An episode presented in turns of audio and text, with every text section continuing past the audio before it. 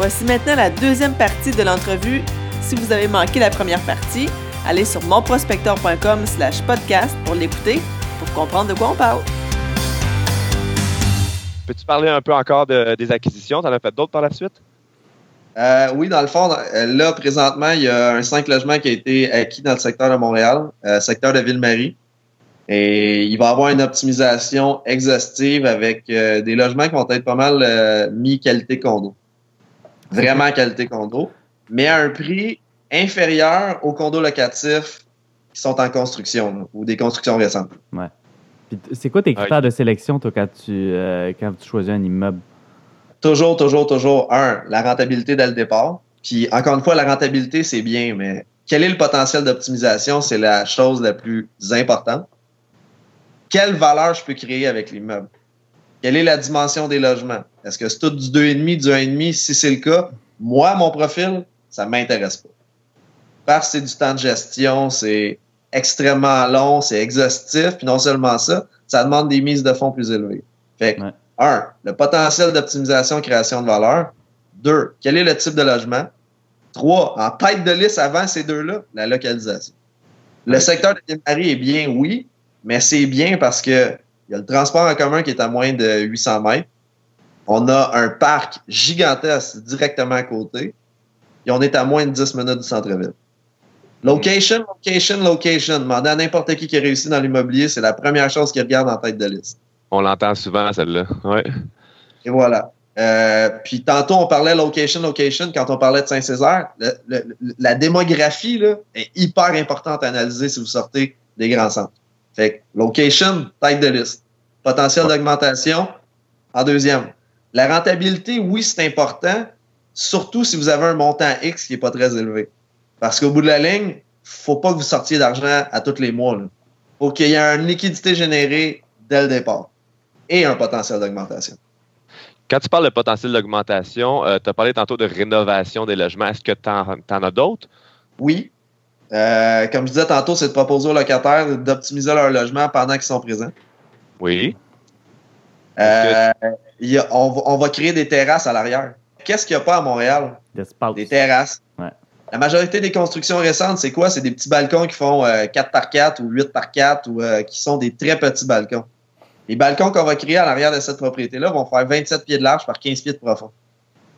Ça, ça, vaut la chandelle. Tu peux mettre assez cher euh, le loyer pour que ça rentabilise tes, rénovations. Oui, mais c'est pas ça qui fait qu'on peut le louer aussi cher. C'est le fait qu'on les met qualité condo. On change la disposition des pièces.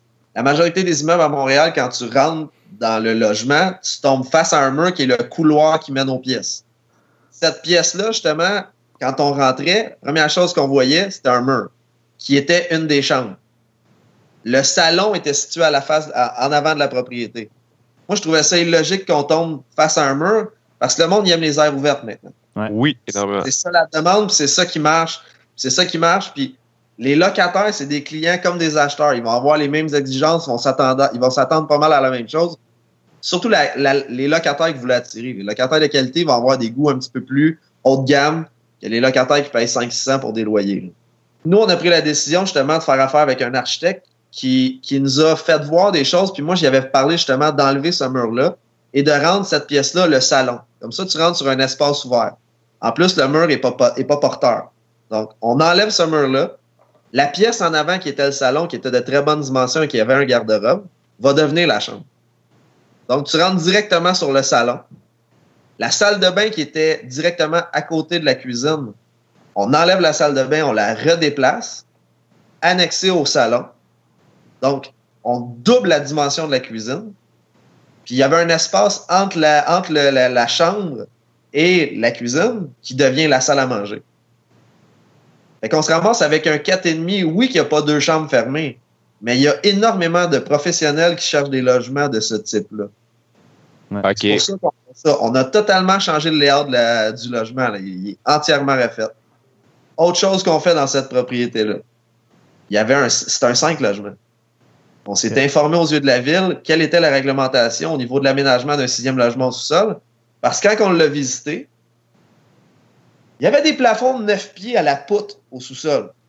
Il y avait 9 pieds de dégagement au sous-sol. Eux autres, ils l'utilisaient comme garage puis comme rangement, les, les, anciens propriétaires. Tous ceux qui ont visité avant nous n'ont pas vu ça. Ils ne l'avaient pas vu, ça, l'aménagement du sixième logement. OK. Donc, si on a 9 pieds à la poutre, on a entre 10 à 11 pieds et demi au solive du, pla du, du plancher du de l'étage du rez-de-chaussée. Est-ce qu'on pourrait aménager un sixième logement? Je pense que Hmm. Oui, hein? Hmm. Donc, qu'est-ce qu'on a fait? On a déposé l'offre, on a gelé la propriété, on a mis une clause de visite et de vérification des documents. Pendant cette vérification des documents-là et pendant la, la, la, la vérification et l'analyse du dossier, on s'est déplacé à l'urbanisme dans l'arrondissement de Ville-Marie. On a approché l'urbanisme, on leur a dit quel était le projet. Ils nous ont fait part des réglementations municipales. Elle a même amené un des architectes qui nous a fait part de, de, de, de choses à prévoir et à penser. Les terrasses à l'arrière, nous, vu que c'est un secteur, vu que c'est à Montréal, c'est beau, les, les, balcons en bois et tout, c'était notre objectif. Ben, L'architecte a dit oubliez ça, il faut absolument que ça soit des matériaux coupe-feu. Même le revêtement des balcons, il faut qu'il soit coupe-feu. OK. Donc, on a, on a, là, là, ça a changé notre tir parce que faire des balcons en bois, ça te coûte pas mal moins cher que faire des balcons en aluminium. C'est ça que je pensais. Ah ouais. La facture du balcon en aluminium, là, surtout pour des terrasses de cette dimension-là, -là, c'est vraiment élevé. Ouais. Fait en faisant les analyses qu'on a faites, puis en se déplaçant à l'urbanisme, on a réalisé qu'on pouvait l'aménager le sixième logement. C'est ce qu'on va faire. Donc, on fait affaire avec un architecte. Lui, il va vraiment tout aménager le tout. Il travaille, il est très présent à Montréal. Ça, c'est une autre chose. Si vous attaquez un secteur, faire affaire avec une équipe qui est habituée de travailler avec ces secteurs-là. J'imagine, oui. Hyper important. Donc, lui, il est habitué de travailler avec Montréal, il, il est habitué de travailler avec, avec, avec l'urbanisme de peu importe les, les, les, les arrondissements. Fait que lui, il est en train de travailler justement l'aménagement du logement au sol, puis il travaille conjointement avec l'urbanisme pour être sûr que ça se fasse approuver.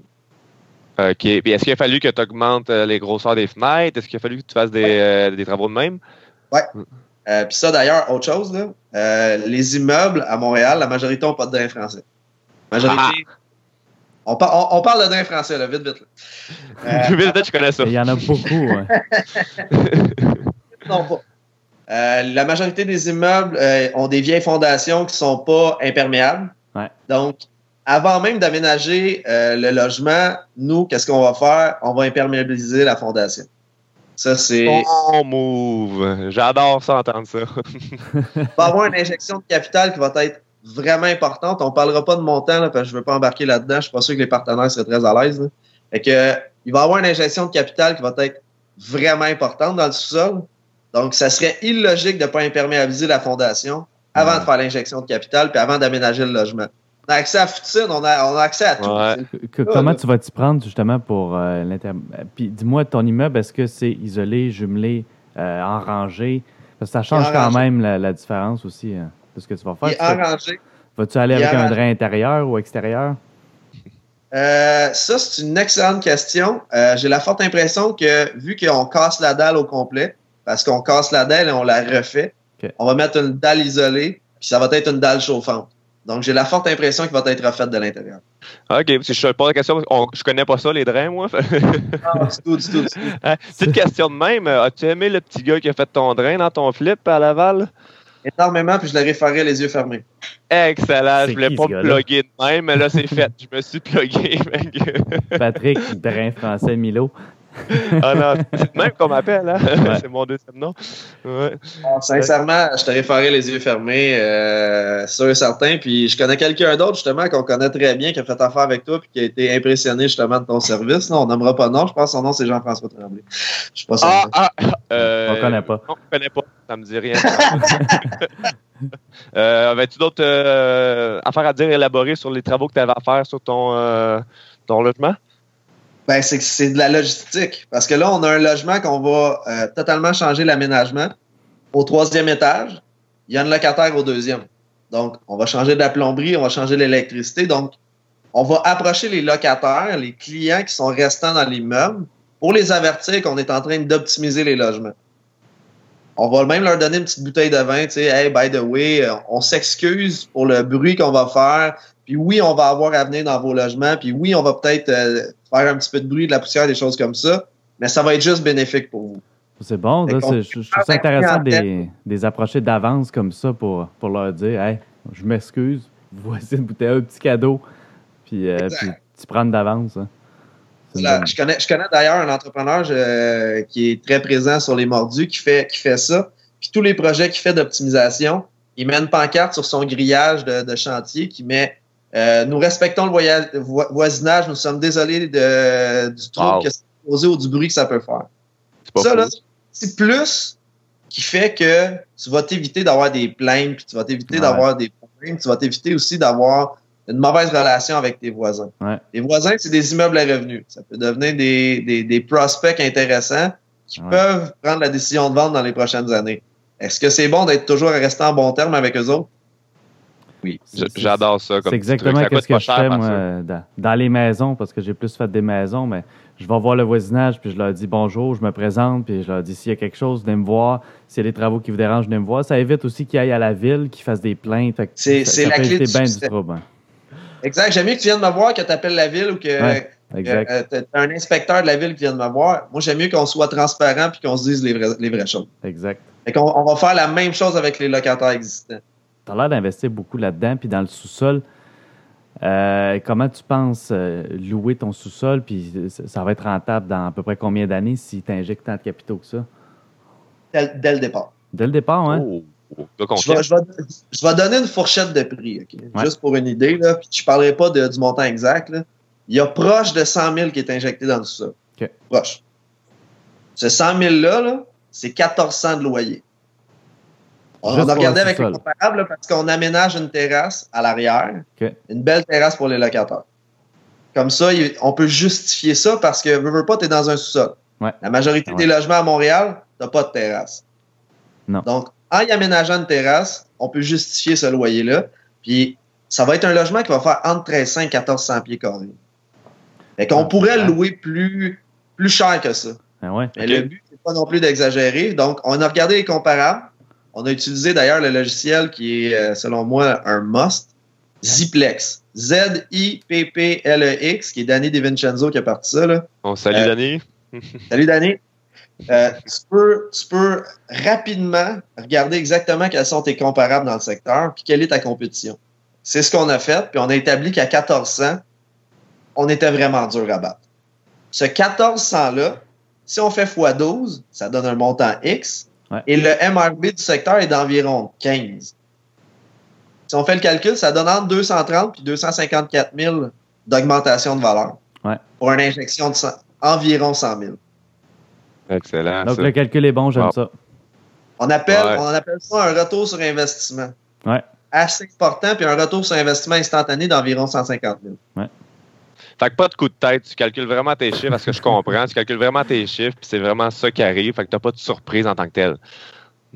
Oui, puis tu sais, vous parlez souvent dessus, là, c'est nous, là, c'est vraiment notre équipe. Puis oui, il faut vraiment, vraiment, vraiment, vraiment, avant d'embarquer dans un projet, il faut vraiment l'analyser. Vraiment au complet de A à Z, puis il faut penser à, à, faut essayer de penser à tout. On peut pas penser à tout, il y a toujours des imprévus. Il y en a toujours. D'ailleurs, il faut le calculer et le prévoir. C'est ce que j'allais dire, il faut calculer qu'il y a des imprévus pour prévoir l'imprévu. Ouais, L'entrepreneur, admettons que tu fais affaire avec un entrepreneur. Le montant X qu'il va vous donner, il faut, faut lui demander est-ce que tu as prévu justement un, buffer ou une marge d'imprévu? Si la réponse est non, mais là-dedans. Moi, je veux le big picture. Moi, je veux savoir exactement combien je vais injecter. si moindrement il y a quelque chose à quoi on n'a pas pensé, qui a été calculé dans le devis. C'est hyper important. Fait que tu le prévois à sa place.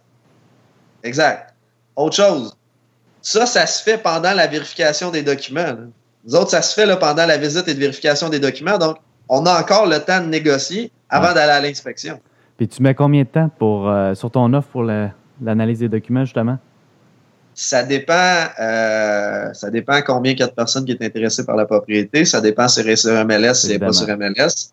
Euh, c'est sûr et certain que s'il y a deux, trois offres qui sont en même temps, on ne mettra pas un délai de 7 à 10 jours. Là, ils, vont le refuser. On met un délai qui est quand même assez court. La majorité du temps, on met cinq jours pour visite et de vérification des documents, puis on s'accorde une à deux journées additionnelles pour donner le go ou de, tout simplement dire on n'ira pas de l'avant, ça fonctionnera pas, ou on rappelle le courtier puis on lui dit pour telle, telle, telle raison, on veut baisser le prix euh, avec des devis détaillés qui vont justifier la demande de prix qu'on va, la demande de baisse de prix qu'on va demander. Ah, fait qu'on s'accorde un 5 à 7 jours pour faire la visite et de vérification des documents. OK. ça nous donne quand même une bonne idée. Si le projet est plus exhaustif, comme là, l'ajout du, l'ajout du sixième logement, on a demandé une extension de délai au courtier, puis il n'y avait pas 12 offres dessus. Fait qu'on elle nous a accordé le délai pour qu'on puisse aller faire les vérifications. Ah, c'est vraiment intéressant. Parle-nous un peu, euh, changement de sujet un peu, le ton flip. Tu as fait un flip quand même récemment. Euh, ça, ça a-tu bien été? Ça a bien été. Euh, le thinking, pas le thinking, mais la façon qu'on a présenté le projet était hyper intéressante. Euh, nous, dans le fond, on n'a pas acheté la propriété. Euh, on a approché le vendeur direct parce que lui, il est en train d'injecter des capitaux pour la rénover, puis ces rénovations là étaient. Il était acheté, ouais, il était pas bon. Oh, là, il, y avait, il y avait du bois sur les murs, là, mais du bois en diagonale là, qui date de 1970. Puis lui, il avait peint ça blanc, puis il disait c'est rénové, c'est beau. Ah, moi, je suis capable de faire des rénovations. Hmm. exact. Non seulement ça, mais c'est qu'il demandait un prix qui était, selon moi, illogique pour la qualité de la propriété et pour l'état dans lequel elle était. Ouais. Donc, ça faisait un bout de temps qu'elle était inscrite sur du proprio. nous, on l'a approché et on lui a dit Qu'est-ce que tu pensais qu'on fasse un partenariat ensemble? Toi, dans le fond, tu t'occupes de la détention. Tu t'occupes euh, des assurances. De toute façon, il faut que tu en payes une présentement. La seule chose, c'est que tu vas faire la modification parce que là, ça va devenir une rénovation. Les assurances vont être plus élevées. Il a dit pas de problème, dis-moi ça, je suis prêt à le faire. Puis c'est que ça nous a permis de ne pas avoir de frais de détention. Wow. Ça nous a permis de ne pas avoir à payer justement les assurances.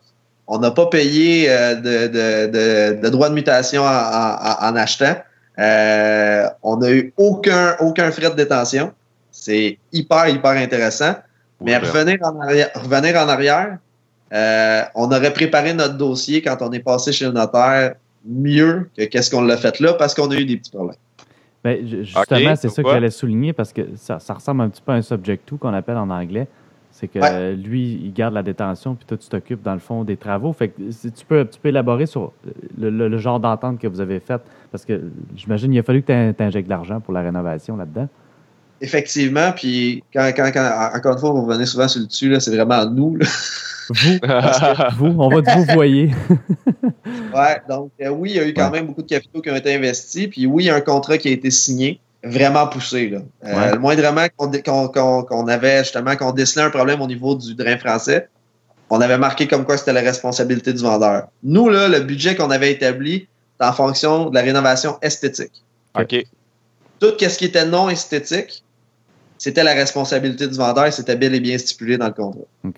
Donc, pendant la rénovation, on a vu comme quoi qu'il y a un petit peu d'eau qui a commencé à, percoler à, travers le, mur de fondation lorsqu'il y a eu des fortes pluies l'année passée. On était en train de refaire le sous-plancher dans le sol. il était en train de se faire faire, puis on a déjà payé pour, mais bon. Là, on a fait appel justement à M. Milo. Je sais pas si ça me dit quelque chose. Euh, ah, ici, ici. on a fait faire le drain français de l'intérieur parce que sinon, il fallait défaire tout le paysagement, il fallait détruire les balcons en béton, il fallait tout refaire complet de A à Z. le drain français a coûté le double ou le triple du prix que qu'est-ce qui, qu'est-ce qui a coûté de le refaire de l'intérieur. Évidemment. Donc, on a protégé l'investissement, puis on a demandé au vendeur, il a fait part de la problématique. Et le vendeur, ben, il a payé pour le drain français. Donc, ah, c'est euh, incroyable, ça. Tel qu'il était stipulé dans le contrat. Hey, tu payes pas pour les surprises, dans le fond. Fait que là, euh, c'est magique. Ben honnêtement, ça, c'est de la créativité à l'état peu. Exact. ça, il faut le donner à ma mère. C'est elle qui a eu cette idée-là. de proposer au vendeur qui reste propriétaire, puis de faire, faire, faire la rénovation euh, en, ayant le, vendeur. Le seul hic, c'est que vous n'avez pas le plein contrôle de votre flip que vous soyez conscient de ça. Parce que le vendeur va toujours être là. Il est toujours présent, puis nous, on l'a embarqué dans le projet comme partenaire. OK. Mais y a, est-ce qu'il habitait pendant les travaux dans le logement? Non. Non, c'était la maison de sa mère. OK. OK. non, il l'habitait pas. Ce que je vois, Mathieu, pas grave, est euh, présent pareil. Il venait visiter, il était là pendant que la démolition s'est faite, il était là pendant que les entrepreneurs refaisaient les choses. Fait qu'il a toujours été présent tout le long du processus. Fait que si on n'aime pas ça, travailler avec quelqu'un qui est souvent dans notre dos puis qu'on sent son souffle dans notre cou, c'est peut-être pas la clé du succès, c'est peut-être pas la façon de faire. Euh, Sauf que nous, c'était hyper logique de le faire là parce qu'on a acheté dans un secteur qui était quand même assez haut de gamme, puis les propriétés se vendent assez cher. Fait que le projet n'aurait pas été intéressant si on n'avait pas pu faire ça. OK, je comprends. Fait que lui, il a eu un pourcentage de profit. Exact. OK. Exact. Nous, ce qu'on y a dit, c'est que présentement, ta propriété, tu peux la vendre X montant. Suite à nos rénovations, suite à toutes les déductions et l'injection de capitaux qui a, été euh, injectée puis qui a été déduit, tu vas te retrouver avec un montant approximatif entre telle fourchette et telle fourchette. Elle dit, je fais plus d'argent. Oui. Qui est embarqué dans le projet. Wow, c'est vraiment hot pour vrai. dis-moi, Mathieu, aussi, moi, ce que je vois comme une, comme une crainte là-dedans, puis euh, je parle par expérience parce que ça m'est arrivé dans un Subject 2, c'est que est-ce que vous aviez prévu l'éventualité ou est-ce que, exemple, la personne euh, change d'idée, la personne devient inapte, euh, la personne meurt dans des cas extrêmes ou des cas comme ça? Non. Ce qui vient un petit peu de la problématique des Subject 2, puis ce qui m'est arrivé à moi, c'est ça. Fait que c'est pour ça maintenant que.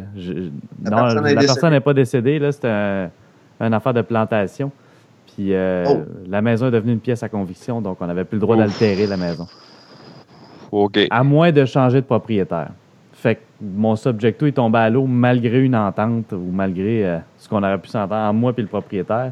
Ça tombe à l'eau parce que là, il n'y a plus rien à faire avec ça. Chose Effectivement. C'est un cas extrême. Mais je me disais aussi, si jamais le propriétaire actuel qui reste sur les titres meurt, puis là, ça s'en va à, à, la succession. Mais là, c'est une autre personne qui prend la décision. Fait que c'est important de prévoir ce genre de choses-là. Euh, ben- sincèrement, tu amènes un point qui est hyper important. Puis nous, est-ce qu'on l'a considéré? Oui, on l'a considéré, mais est-ce qu'on s'est backé? Non. Est-ce que c'est une erreur de notre part? Pas une erreur, mais revenir en arrière, est-ce qu'on le ferait différemment? Oui. Totalement. Si, je comprends bien, tu perds pas d'argent, dans le fond, tu perds juste le projet quand ça arrive. Ben, tu perds le projet, mais c'est parce que si tu as, commencé, si commencé à injecter tes capitaux. Ouais. Tu es au milieu de tes rénovations, tu n'as pas la pleine valeur. C'est ça le problème. Là, fait que tu viens de perdre ton cash. Là. Fait que si tu es rendu à 100 000 mis dans la maison, là, il y a quelque chose comme ça qui arrive, ton 100 000, comment tu vas le récupérer? C'est ah, la question. Donc, si jamais quelqu'un veut faire un subject to, prévoyez ces, ces petits points-là qui, sont, qui peuvent être très majeurs. On est au Québec, cette subject to, ça va être euh, sujet 2? C'est un sujet A sujet, A. Sujet A. Ah, tout? OK, comme A. T-O-O. Code anglais Patrick, T-O-O. c'est sujet A. hey, je suis pas pire, je suis quand même pas pire. C'est pour tout le monde, pour que tout le monde comprenne. Oui, exact, oui. Tu as fait raison. Sujet A. Sinon, la collaboration avec le vendeur a été là, tout le long du processus là, exceptionnel. Ouais. Exceptionnel. Ça a été là, vraiment, là, c'était parfait. Là, tout roulait, tout coulait. Ça allait vraiment bien. il faut aussi, parce que, comme tu parlais tantôt, on parle de mariage, là, parce que si tu le mets conjoint à ton projet, ben, ça devient comme un mariage pour cette transaction-là. C'est pour ça qu'on l'appelait un partenaire. Puis ça, d'ailleurs, il a énormément aimé ça. Là. On, on, le prenait pas juste comme vendeur puis comme monsieur qui paye les billes. On l'a vraiment, on l'a consulté pour certaines prises de décision. Il, se sentait impliqué dans le projet puis il aimait ça. Puis ça, ça, selon moi, ça a été la chose qu'il fallait faire. Euh, quand on a terminé le projet, puis qu'on a, on a été, on, l'a inscrit, euh, vu que c'est une maison qui se vendait à un prix quand même assez élevé, au-delà de 500 000, on diminue de beaucoup notre bassin d'acheteurs. Ouais. Ça, c'est sûr, fait que tu augmentes ton délai de vente. Fait qu'on a tout de suite préparé le vendeur, puis on lui a tout de suite dit, je te dis tout de suite, ça peut prendre de six mois à un an. Dans le meilleur des mondes, on le vend rapidement. Dans le pire des, scénarios, ben ça se peut que ça prenne six mois à un an. Ouais. Fait qu'on l'avait tout de suite préparé. Le gros problème qui est arrivé dans ce projet-là, c'est que les règles hypothécaires ont changé le moment qu'on venait de finir le flip. Le 14 octobre. Exactement. Donc, euh, le client qui achetait avant puis qui se faisait préqualifier à un taux de 2,64, qui se faisait préqualifier à 4,64 maintenant. Donc, la personne qui pouvait acheter 500 000 ne pouvait plus acheter 500 000. Mm-hmm. le bassin d'acheteurs qui était déjà très petit s'est ramassé vraiment, vraiment, vraiment petit. le timing était juste pas bon. Euh, est-ce qu'on aurait pu le prévoir? Malheureusement, non. Non. Non. Euh, ça a pris combien de temps au final pour le vendre? Euh, de mémoire, ça a pris six mois et quelques. Qui est quand même raisonnable. Six mois, six mois et demi. Mm. On, a respecté le délai, mais on a eu énormément d'activités. On a eu 30, 35 ou 36 visites. OK. Ah, oh, OK. Ouais. Ce qui est quand même assez excellent. Tout le monde est en amour, mais quand tu faisais le calcul, à 4,64. Ça arrivait C'est dur à passer. est-ce que dans ce genre de transaction-là, Mathieu, est-ce que c'est toi qui as inscrit la maison? Euh, oui, c'est nous, qui l'avons inscrit. C'est nous qui l'avons inscrit. Est-ce que toi, tu euh, est-ce que tu recommandes aux investisseurs, peut-être novices, qui se posent la question est-ce que je devrais aller chercher ma licence de courtage? Je devrais être courtier pour être investisseur? Toi, tu dirais quoi à ce monde-là? Bonne question. Sincèrement, c'est une excellente question. Euh, le temps que tu vas prendre pour aller chercher ta licence, c'est du temps que tu ne prends pas pour trouver des opportunités. Est-ce que c'est bon? Oui, mais il y a des frais connexes à être courtier immobilier.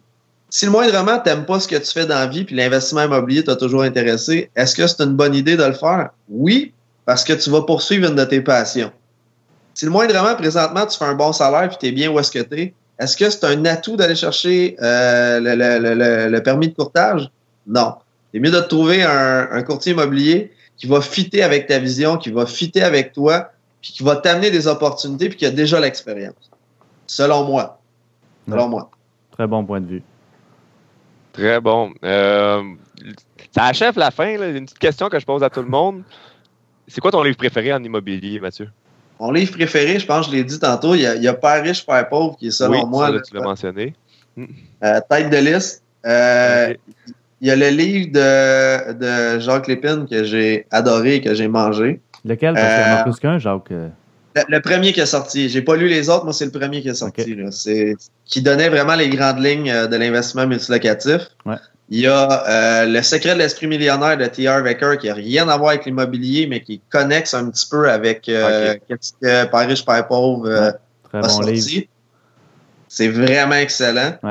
Sinon, j'ai-tu un autre livre que je pourrais conseiller? Par rapport à l'investissement immobilier, non. Moi, j'ai plus des, pages à suivre. Grant Cardone, qui est un, investisseur immobilier à succès. Euh, il y a Dean Graziosi, qui est aussi un investisseur à succès. Qui est un de mes euh, premiers livres, lui, Dean. C'est un des premiers livres que j'ai lus, moi, Dean Graziosi. Ah, c'est un, autre, un autre excellent investisseur, puis d'autres livres qui sont des sources hyper intéressantes. Donc, c'est de s'intéresser à, tout. Puis maintenant, avec les podcasts, oui, les livres, c'est bon, mais il y, a des alternatives d'être encore plus efficaces que les livres. Ouais. Les, pages, les pages professionnelles. Comme je dis, moi, là, je suis Grant Cardone, là, puis il est en train de, il a formé un groupe d'investisseurs, ils sont rendus à 4000 unités d'acquisition. Ouais. Qu'est-ce que tu penses que ça m'a donné le goût ah, Quelque chose de similaire à ça. On va faire la même chose. On veut partir un groupe d'investisseurs, puis on travaille là-dessus présentement.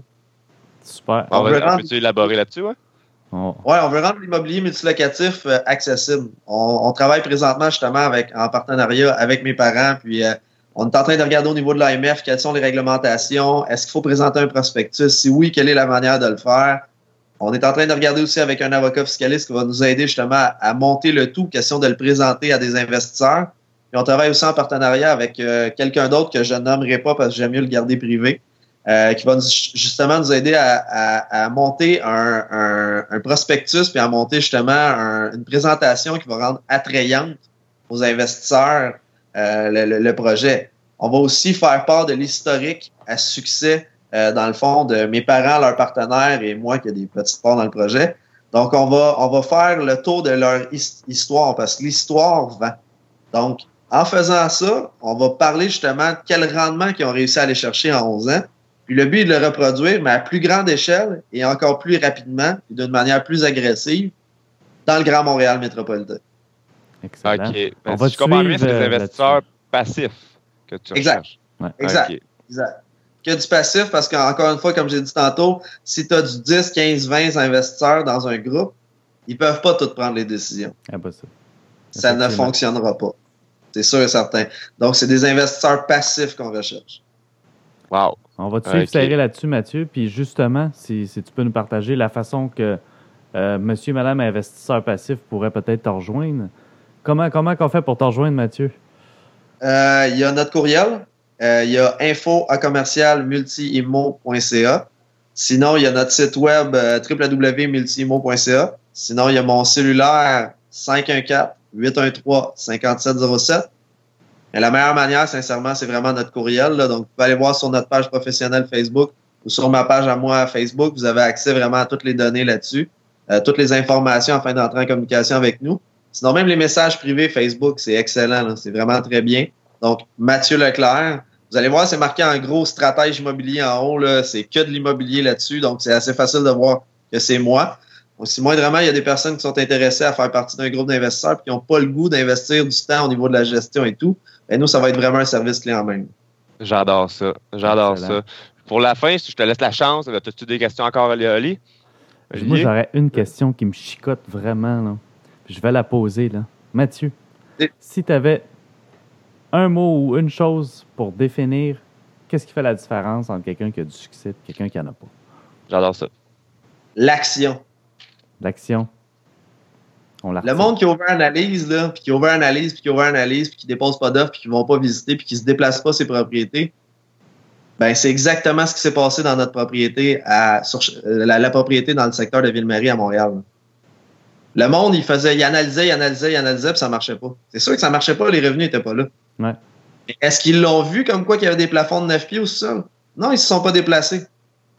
Ah, ah. Ils ont analysé et ils ont pas euh, ils ont flushé. Hein? Exact. Over-analyse, l'over-analyse, paralyse. L'over-analyse paralyse. C'est vrai. L'action. Déposer des offres d'achat. Vous, travaillez en équipe avec un courtier immobilier, là, il vous identifie les propriétés qui sont intéressantes. Vous ciblez exactement qu'est-ce qui rencontre vos objectifs. Il y a 5-6 propriétés qui ressortent du lot. Faites les 5-6 offres. D'un coup, là, faites-les toutes avec des clauses de visite, vérification des documents, inspection en bâtiment et financement. Déplacez-vous aux propriétés. Allez les voir. En même temps, vous allez savoir le pouls du vendeur. Si le moindrement, il y en a six qui vous intéressent, puis il y en a trois qui répondent, puis il y en a deux qui répondent pas, on sait tout de suite les deux qui répondent pas, probablement qu'ils n'ont pas de marge de négociation. Ouais. qu'est-ce qu'ils n'ont pas aimé dans l'offre? Mais ça, c'est une autre chose. Pas tout simplement baisser les bras s'ils n'ont pas répondu. Communiquer avec le courtier ou communiquer avec le vendeur. Qu'est-ce qui a, qu'est-ce qui a fait que tu n'as pas accepté ou que tu n'as pas répondu en contre-proposition? La majorité du temps, moi, je me fais dire, ah, mon, client, il a été insulté. Ouais, mais pourquoi tu m'es pas revenu en contre-proposition avec une réponse puis de me dire, moi, mon client, c'est ça qu'il veut? Est-ce qu'on est capable de trouver un terrain d'entente? Ben, présentement, à ce prix-là, non. Mais est-ce qu'il serait prêt à accepter une balance de prix de vente? Oui. Ah, ben là, ça devient, là, ça devient intéressant. Donc, exact. toujours think out of the box. Quand, quand vous présentez des offres, vous mettez de l'action, c'est là que vous allez discuter avec les vendeurs, c'est là que vous allez discuter avec les courtiers, c'est là que vous allez visiter les logements, c'est là que vous allez voir des potentiels que vous n'auriez jamais vus si vous aviez juste analysé, analysé, analysé, analysé, puis jamais rien acheté. J'adore ça. Plein de mots de sagesse. beaucoup. J'espère que vous avez pris des notes parce qu'il y en a beaucoup là-dedans, beaucoup d'actions. On a envie, de, on, a envie de se lancer et d'aller visiter 20 propriétaires après-midi. Excellent. Excellent. Alors, merci beaucoup, Mathieu, puis on te souhaite une belle fin de journée. Merci à vous. Merci à vous deux. C'était le podcast Mon Prospecteur, le premier podcast francophone en immobilier au Québec. Rejoignez-nous sur monprospecteur.com pour découvrir l'outil incontournable pour tout investisseur immobilier.